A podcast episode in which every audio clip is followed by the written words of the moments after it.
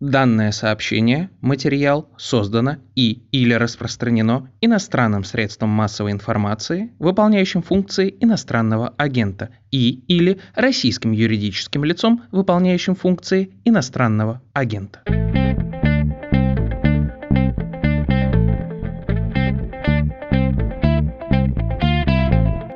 Леонид Кацва, учитель, автор учебников истории России здесь. Здравствуйте, Леонид Александрович. Добрый день. Здравствуйте еще раз, здравствуйте, дорогие слушатели. Вы, скорее всего, тут не в первый раз и, конечно, помните, что это подкаст «Медуза», он называется «Что случилось?», посвящен новостям, которые долго остаются важными, выходит каждый будний день, и меня зовут Владислав Горин. Сегодняшняя тема — изучение истории, ее преподавание, я бы сказал, ее искажение. Есть у нас поводы для того, чтобы об этом снова поговорить, но я их не хотел бы сейчас называть, э, Леонид Александрович. Я хотел бы следовать принципу хронологии историческому и вспомните о них под конец. Можно я сперва тенденциозно вас спрошу следующим образом. Когда, на ваш взгляд, был тот краткий миг в истории России, когда история как наука и как школьный предмет, как дисциплина была в наименьшей степени идеологизирована, в наименьшей степени использовалась для целей государственной пропаганды? Я думаю, что это были 90-е годы по той простой причине, что в это время учителя обладали широкой свободой, могли спокойно высказывать свое мнение. Правда, это не только 90-е годы, но и начало 2000-х. Время, наверное, сознаться, что я по образованию историк, но в отличие от вас не профессиональный, потому что и наукой не занимался, не считая краткого бесславного мига в аспирантуре. Я тоже не профессиональный историк, я учитель истории, не историк. Не совсем то же самое.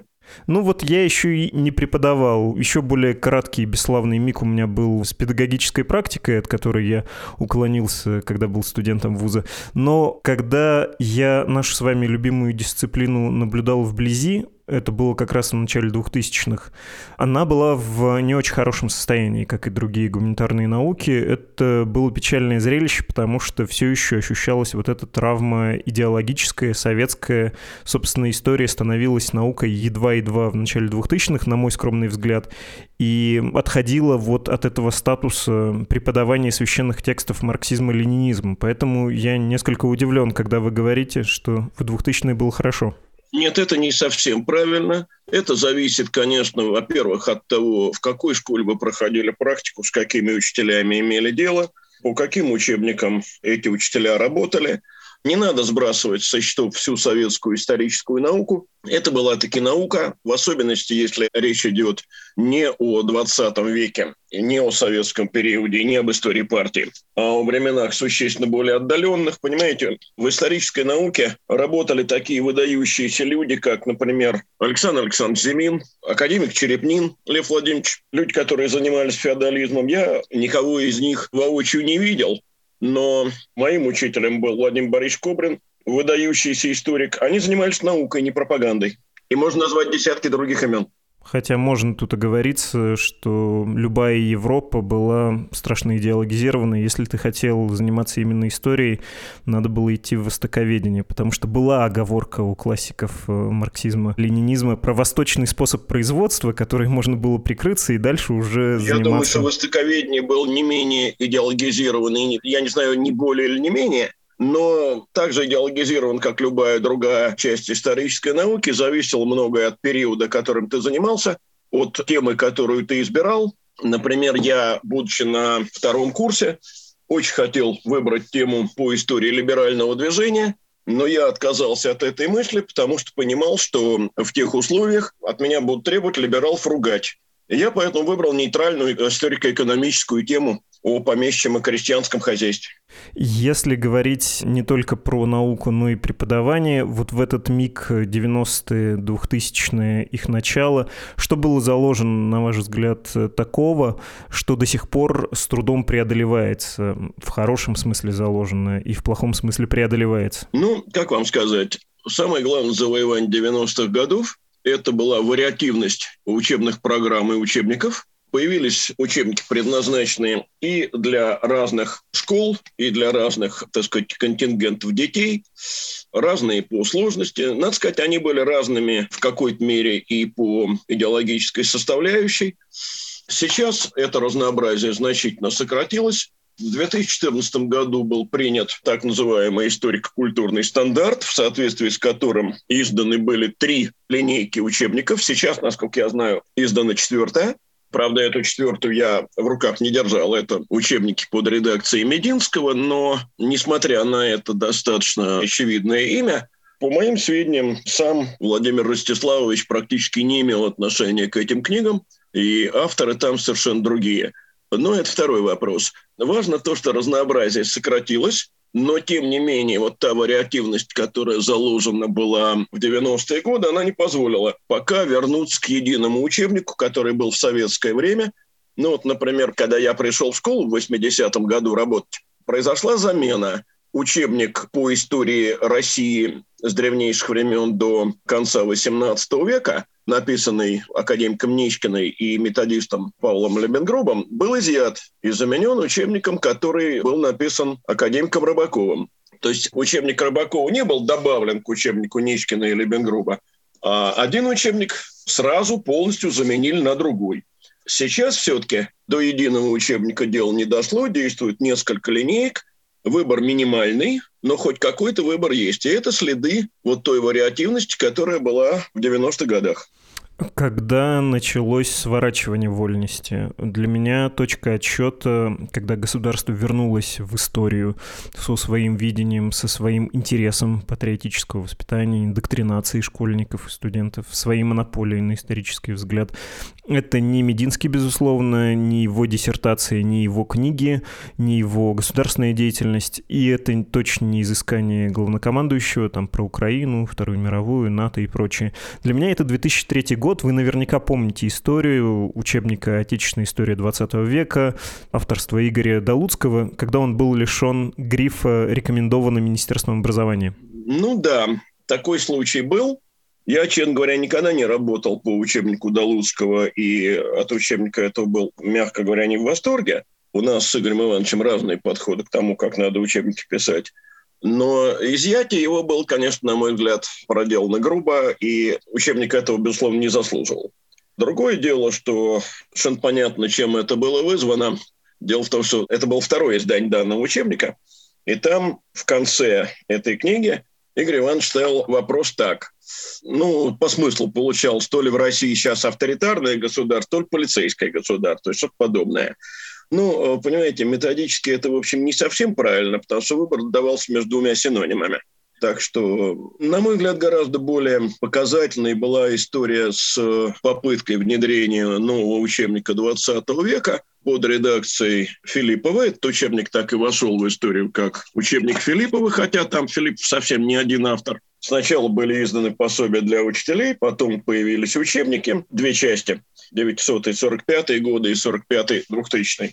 Причем вторая часть и пособия, и учебник появлялась раньше, чем первая. И вот это, да, это было уже такое открытое вмешательство государства. Учебник был реабилитирующий Сталина. Причем, ну, понимаете, есть учебники, в которых репрессии просто замалчивались. А здесь нет, они не замалчивались, о них говорилось достаточно подробно. И не скрывал, что это были репрессии, что это были жестокие репрессии. Но при этом подчеркивалось, что вот в тех условиях можно было только так. Иначе было нельзя. Это запомнившаяся всем формулировка «Сталин – эффективный менеджер». Это миф. В учебнике не было никогда этой формулировки. Это фраза, принадлежащая журналисту. Журналист при этом, если я правильно помню, ссылался на девочку, которая учебник прочитала и сделала такой вывод. Вы правильный. В учебнике именно эта мысль проводится, но самой этой фразы нет. И Филипп, надо сказать, всегда доказывал, тут ему не откажешь в правоте, что таких слов в учебнике нет. А мысль эта в учебнике есть. И вывод из текста учебника получается именно такой. Это правда. Вот это было вмешательство. Но надо сказать, это была не апология репрессий, это было объяснение того, что по-другому было нельзя, и что вот репрессии даже имели действительно в чем-то положительную сторону, потому что, дескать, они стали механизмом отбора лучших. Вот кто не справлялся, того репрессировали, а кто справлялся хорошо, тот продвигался. В общем, это была книга абсолютно безнравственная. Это было. Но надо сказать, что именно потому, что за 90-е годы профессиональное сообщество и учительское, и историческое, и издательское привыкло к тому, что существует вариативность, этот учебник не только не удалось сделать единым, но он вообще в школах, несмотря на то, что его внедряли чрезвычайно настоятельно, активно и так далее, он не пошел, по нему так никто и не работал в итоге. Его на полке, так сказать, положили, и все. Так что преодолеть вот эту инерцию 90-х годов, положительную инерцию, оказалось не так просто, как кажется. Если говорить про разносторонние вот эти мнения, почему в свое время это не было ценностью, которую учительское сообщество стало бы защищать? Я понимаю, как это звучит, тем более сейчас, да? Почему не отстояли какое-то право? Какое в свое время? А, ну, в том же 2003 году история с Далуцком меня все-таки не отпускает. Там вот эти формулировки «веймарский период своей истории» и что Россия может превратиться в нацистское государство с ядерным оружием. Если точно, национал-социалистическую ядерную державу. Это да. Ну, понимаете, такое прямое заимствование из Александра Львовича Янова в учебнике все-таки делать тоже не следовало. Это же все-таки учебник, некий нормативный текст. Все-таки книжка была по истории, не по философии, не по политологии, не по футурологии. Так учебники писать нельзя. И в учебнике такое писать было нельзя. Понимаете, государство, издавая учебники за свой счет, таких своих характеристик, конечно, не хочет получать. Это-то понятно. Если ты пишешь статью, ну, ты чувствуешь себя больше свободно. В учебнике приходится иногда так сказать, аккуратно выбирать слова, в том числе и потому еще, что автор учебника, как, впрочем, и учитель, не должен подставлять детей. Об этом тоже не надо забывать. А почему учительское сообщество не оказало сопротивления? А какие у него учительского сообщества, простите, были для этого ресурсы? У него не было для этого ресурсов. Учителя могут партизанскими методами работать по тем учебникам, которые не утверждены. И так, я знаю, многие делают сохраняют какие-то старые книги, пытаются их использовать, не переходя на учебники последних лет, по той простой причине, что эти учебники просто плохи. Они в основном, ну, так сказать, сделаны наскоро, информации в них мало, в общем, у меня к ним много претензий. А отбить учебник, который государство изъяло, а что учителя могли сделать? Некоторые учителя могли, э, так сказать, эти учебники не сдать и по ним продолжать работать. Это, кстати, был не только с учебником Далуцкого, был еще один учебник, который был изъят из преподавания, и по нему э, чуть ли не официально запрещено преподавать. Это учебник новейшей истории Кредера. Его обвинили безосновательно в том, что Кредер уверяет, что коренной перелом в войне произошел не под Сталинградом, а в сражении у атолла Медуэй. Я, когда это услышал, проверил по тексту. В учебнике говорится о том, что сражение у атолла Медуи был коренным переломом в войне на Тихоокеанском театре военных действий. А на советско-германском фронте коренной перелом произошел под Сталинградом. Это не одно и то же, это разные, по сути дела, утверждения. И в итоге учебник Кредера был изъят. Сам Кредер от пережитых потрясений тяжело заболел и умер потом. Я знаю, что кое-где его учебником пользуются, потому что книжка хорошо написана, удобная в пользовании.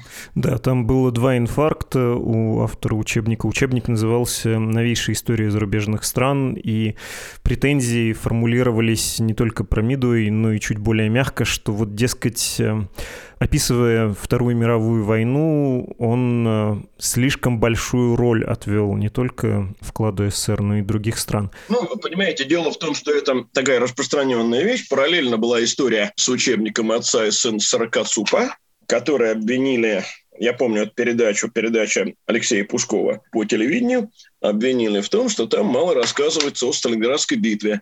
Но дело в том, что и учебник Кредера, и учебник Сорокацупа – это учебники истории зарубежных стран, а у нас школьный курс устроен таким образом, что о Сталинградской битве рассказывает совсем в других учебниках, учебниках отечественной истории. А Кредеру и Сорокацупа вообще Сталинградскую битву он лежал только упомянуть, отослав детей к учебнику истории Отечества. Угу. Я, честно говоря, не могу вспомнить имени автора, но припоминается случай, когда был учебник от автора коммунистической направленности, такого левого автора, и он был заблокирован Касьяновым, Михаилом Касьяновым, премьером России и многолетним вроде как оппозиционным либеральным политиком. Мне такой пример неизвестен. Касьянов высказывался критически в адрес учебников, в которых, дескать, не было последних лет, там явно прочитывалась обида на то, что самого Касьянова там не упоминали как премьер-министра. Никакой это был не левый учебник, самые обычные были учебники. Касьянов при этом находился тогда на посту премьер-министра, по-моему, полгода. Издательский процесс дольше идет. А когда новые учебники стали готовить, Касьянова уже не было на должности премьер-министра. Поэтому о том, чтобы был блокирован учебник левый, я не знаю такого случая. Ну, может быть, мне какие-то случаи неизвестны. Я довольно быстро погуглил сейчас, надо было до разговора, видимо, это сделать, про написанное, и в 2001 году Касьянов раскритиковал учебник по новейшей истории, обнаружил в учебнике много интересного, в частности, до сих пор использующиеся термины «рабочий класс», «трудовая интеллигенция», а также новые «уголовный беспредел», «титульная нация» и чуть не призыв к гражданской войне. В общем, претензии у него были про описание реформ. Да, но это совершенно не значит, что учебник этот был левый. Ну, кажется, рабочий класс маркирует. Это учебник просто был написан в традиционной советской терминологии, которую авторы преодолевали с большим трудом. Хорошо, давайте поговорим про вот этот плюрализм, который вы считаете достижением. Его считают, кстати, достижением не все. И я объясню логику тех учителей, которые его не считают достижением. Значит, эти учителя исходят вот из чего. Во-первых, бывает, что дети переходят из одной школы в другую, и им, дескать, тогда трудно входить вот в ту логику, в которой ведется преподавание по другой учебной литературе. Это первое. Второе. Мы все понимаем, что введен единый госэкзамен. В Москве ЕГЭ проводится с 2009 года, в ряде регионов значительно раньше. Таким образом, учителя исходят из того, что готовить к единому экзамену легче по единому учебнику. Мне данные аргументы представляются не очень обоснованными, Прежде всего потому, что дети вообще мало готовятся к экзаменам по учебникам. Дети готовятся к экзаменам по пособиям для поступающих. Это другой жанр, совсем другой жанр. Что касается перехода из школы в школу, понимаете, по истории это маленькая проблема. Вот когда переходили дети и попадали там на другой учебник по геометрии, это в 80-х годах, я помню такую историю, там было тяжело, потому что там была другая терминология, другая логика. По истории это, на мой взгляд, никакого серьезного влияния не оказывает и значения большого не имеет. Это повествовательное в основном изложение. Нет, здесь я не вижу проблемы. Но ряд учителей видит. Так сказать, есть э, разные мнения по этому поводу. А кроме того, понимаете, есть еще одно. Есть большая доля учителей, которым по единому учебнику работать проще. Это люди, которые занимаются тем, что пересказывают учебники. Ну, дальше вы их понимаете, логику. Да, я не доформулировал вопрос про большую ценность вот этого плюрализма. Это, безусловно, большая ценность. Но просто когда мы с вами говорили об этом, могло сложиться впечатление, что плюрализм был следующего рода. Либо вы крайне публицистичны и идеологизированы в одну сторону, либо в другую. И в этом смысле, ну, получается, государство право, да, когда навязывает свою линию. Ну, то есть вот это сужение плюралистичности, оно касалось ведь не только крайних случаев э, вроде учебы учебника, о котором мы уже говорили. Понимаете, в чем дело? В случае с э, тем примером, который вы привели, с Игорем Ивановичем и его учебником, это, к сожалению, так. У Игоря при всех его многочисленных достоинствах публицистичность всегда была чрезвычайно высока, и в учебниках его тоже. Это с одной стороны. С другой стороны, я под плюрализмом учебников имею в виду другое. Это были учебники разной степени сложности, а у нас разные дети, разный контингент детей. Понимаете, нельзя по одним и тем же учебникам, ну, то есть можно, но только не получится ни черта, обучать детей в гуманитарных классах лицеев и гимназий и в школах с откровенным слабым контингентом. Это невозможно. Кроме того, у нас есть разные учителя. Учителям этим тоже по их темпераменту, по их методическим подходам нужны разные учебники. Например, я знаю много людей, которые по учебникам Долуцкого работали с удовольствием. Я знаком с Игорем, и у нас, в общем, неплохие отношения, но мне его учебники не подходят по многим э, сугубо методическим и отнюдь не идеологическим соображениям. То есть разным учителям, разным детям, разным контингентам детей тоже нужны учебники разные. У меня был, знаете, анекдотический случай, состоявший из двух частей. Ну, вот когда вышел наш э, с Андреем Львовичем Юргановым первый учебник по истории Древней Руси, это 93 год, через несколько лет директор одной московской школы, кстати, сильной, очень известной московской школы, пишет в какой-то статье или заметке, что вот, дескать, у них учебник предназначен для седьмого класса, а по нему и первокурсникам сложно. Ну, думаю, интересно, ладно, может быть, он прав в чем-то. Буквально через месяц после этого дела был я в Ижевске, это значит где-нибудь, вероятно, 96-й год. Подходит ко мне учительница местная и говорит, что вот мы вашим учебником пользуемся, но для наших детей его недостаточно, и мы там дополнительно привлекаем хрестоматии, еще там какие тексты. Я, в общем, успокоился, посчитав, что это проблема того московского директора.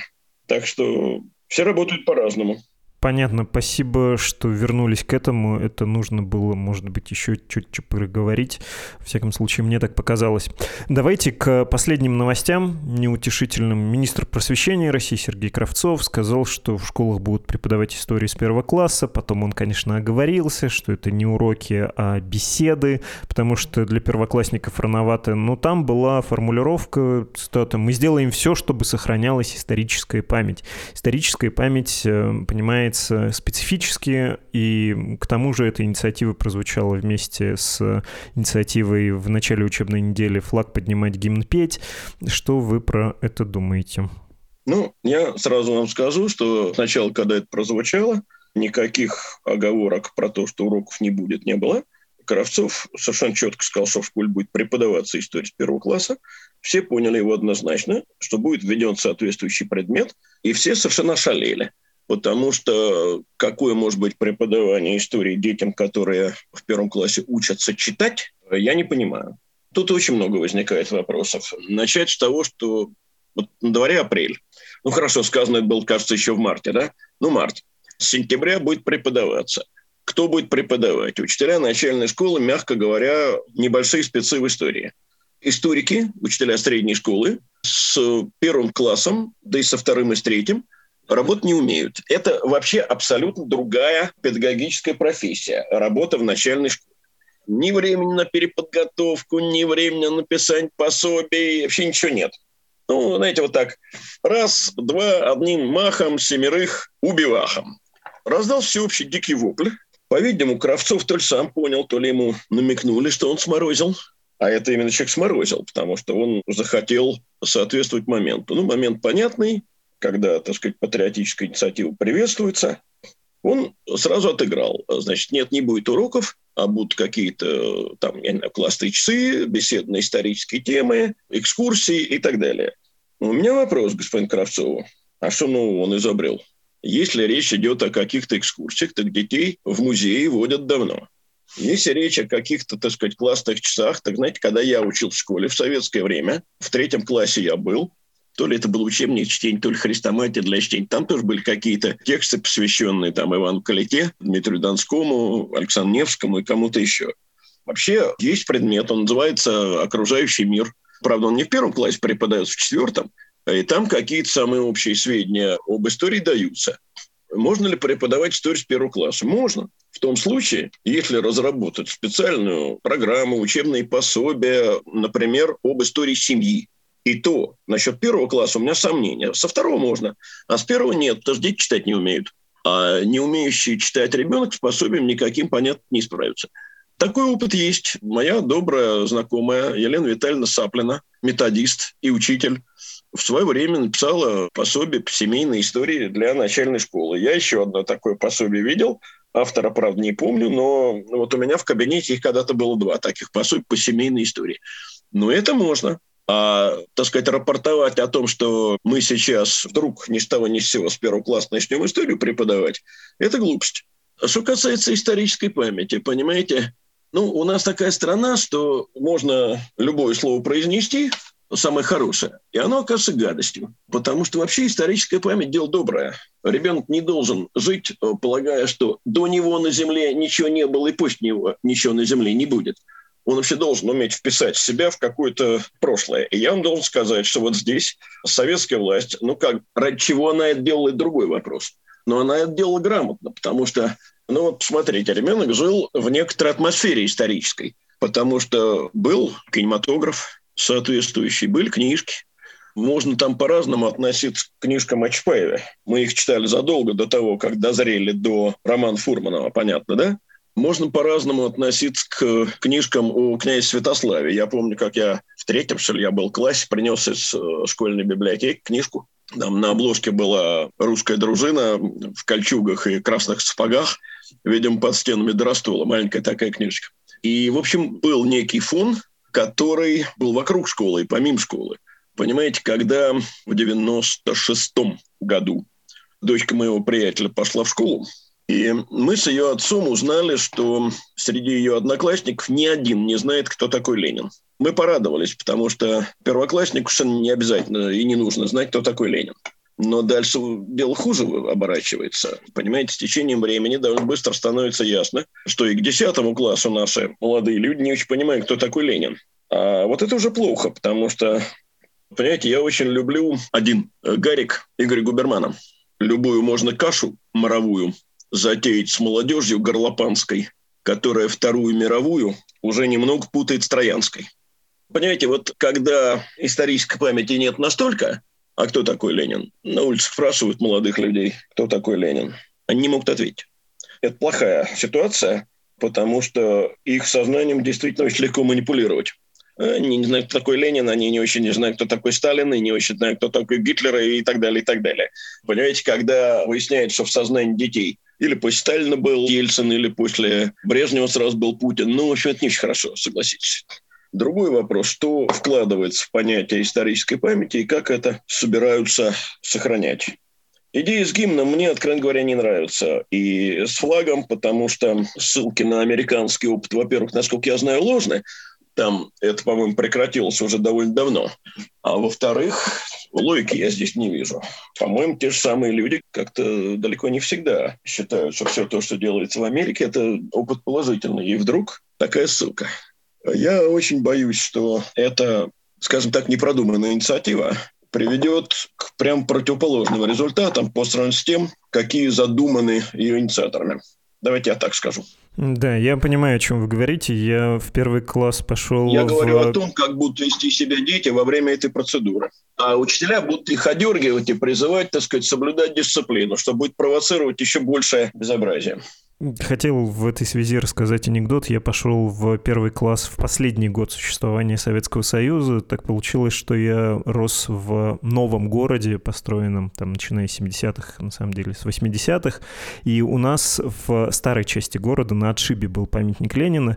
И я, в общем-то, практически Ленина-то не видел и не знал, видимо, кто это такой толком. Ну, то есть в садике это прошло мимо меня. Когда я пришел в первый класс, в первый день, 1 сентября, учительница показала на портрет, спросила, дети, вы знаете, кто такой Ленин?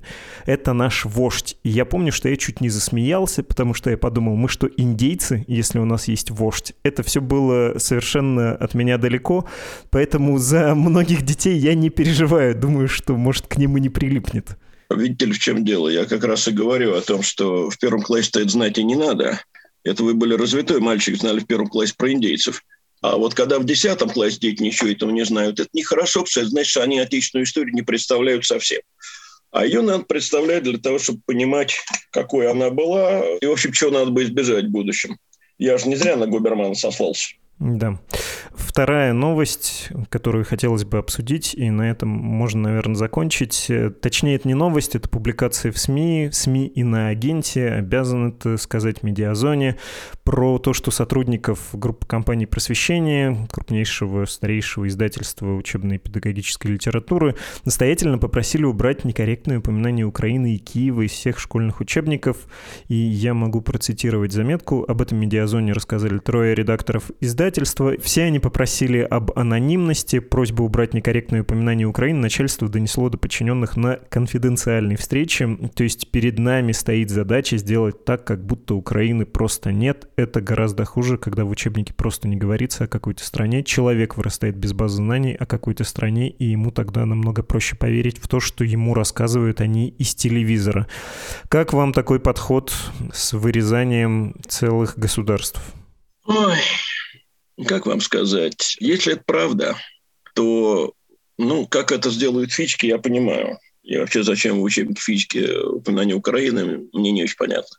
Как это сделают географы и историки, мне непонятно совсем, потому что есть целый ряд тем отечественной истории, которые без упоминания Киева, Киевской Руси, Украины как части российского государства, присоединения Украины к России обойтись просто не могут. Ну, не говоря о советском времени. Ну, что сказать? Ну, ретивость бездумная. В общем, я рад, что я не являюсь сегодня автором учебника и не имею дела с издательством просвещения.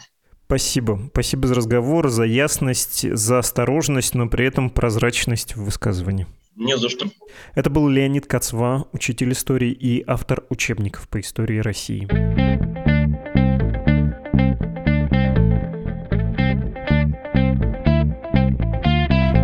В самом начале нашего эпизода вы слышали голос Константина Крылова. Он журналист издания «Адвокатская улица». Почетное издание, отличное. Сам являюсь его поклонником. Константин, спасибо, что написали письмо, прислали свою аудиозапись. Передаю вам большой привет. И отдельное спасибо за то, что указали нам на ошибку.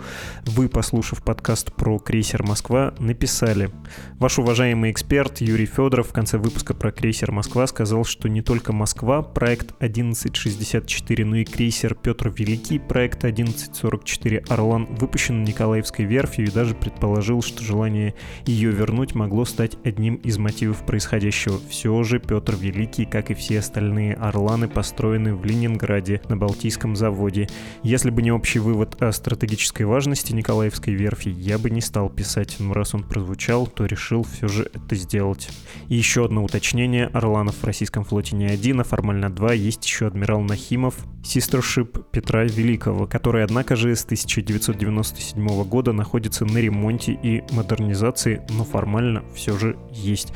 Еще раз спасибо вам большое, Константин. Видите ли, я поверхностно нахватанный человек, поэтому не всегда могу, особенно на лету, какие-то факты оценить, а эксперты имеют свойство и ошибаться, все мы люди, и иногда сглаживать углы, но спасибо в третий раз, что написали нам об этом.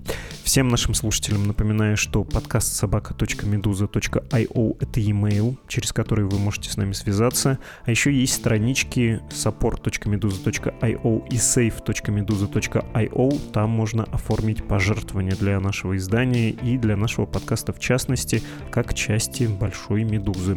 Кстати, о проектах нашей редакции. Не забудьте подписаться на рассылку «Сигнал», если вы еще этого не сделали. Она создана на основе прежде существовавшей рассылки «Вечерняя Медуза», но теперь обновилась. У этого небольшого медиа новая концепция, крайне любопытная. Очень и очень рекомендую. Кроме того, есть дружественная нам e-mail рассылка Кит, есть телеграм-каналы Медузы, все ссылки в описании к этому ролику на подкаст-платформах и на YouTube. Присоединяйтесь, если еще этого не сделали. С вами был подкаст «Что случилось?», посвященный новостям, которые долго остаются важными. Всего доброго.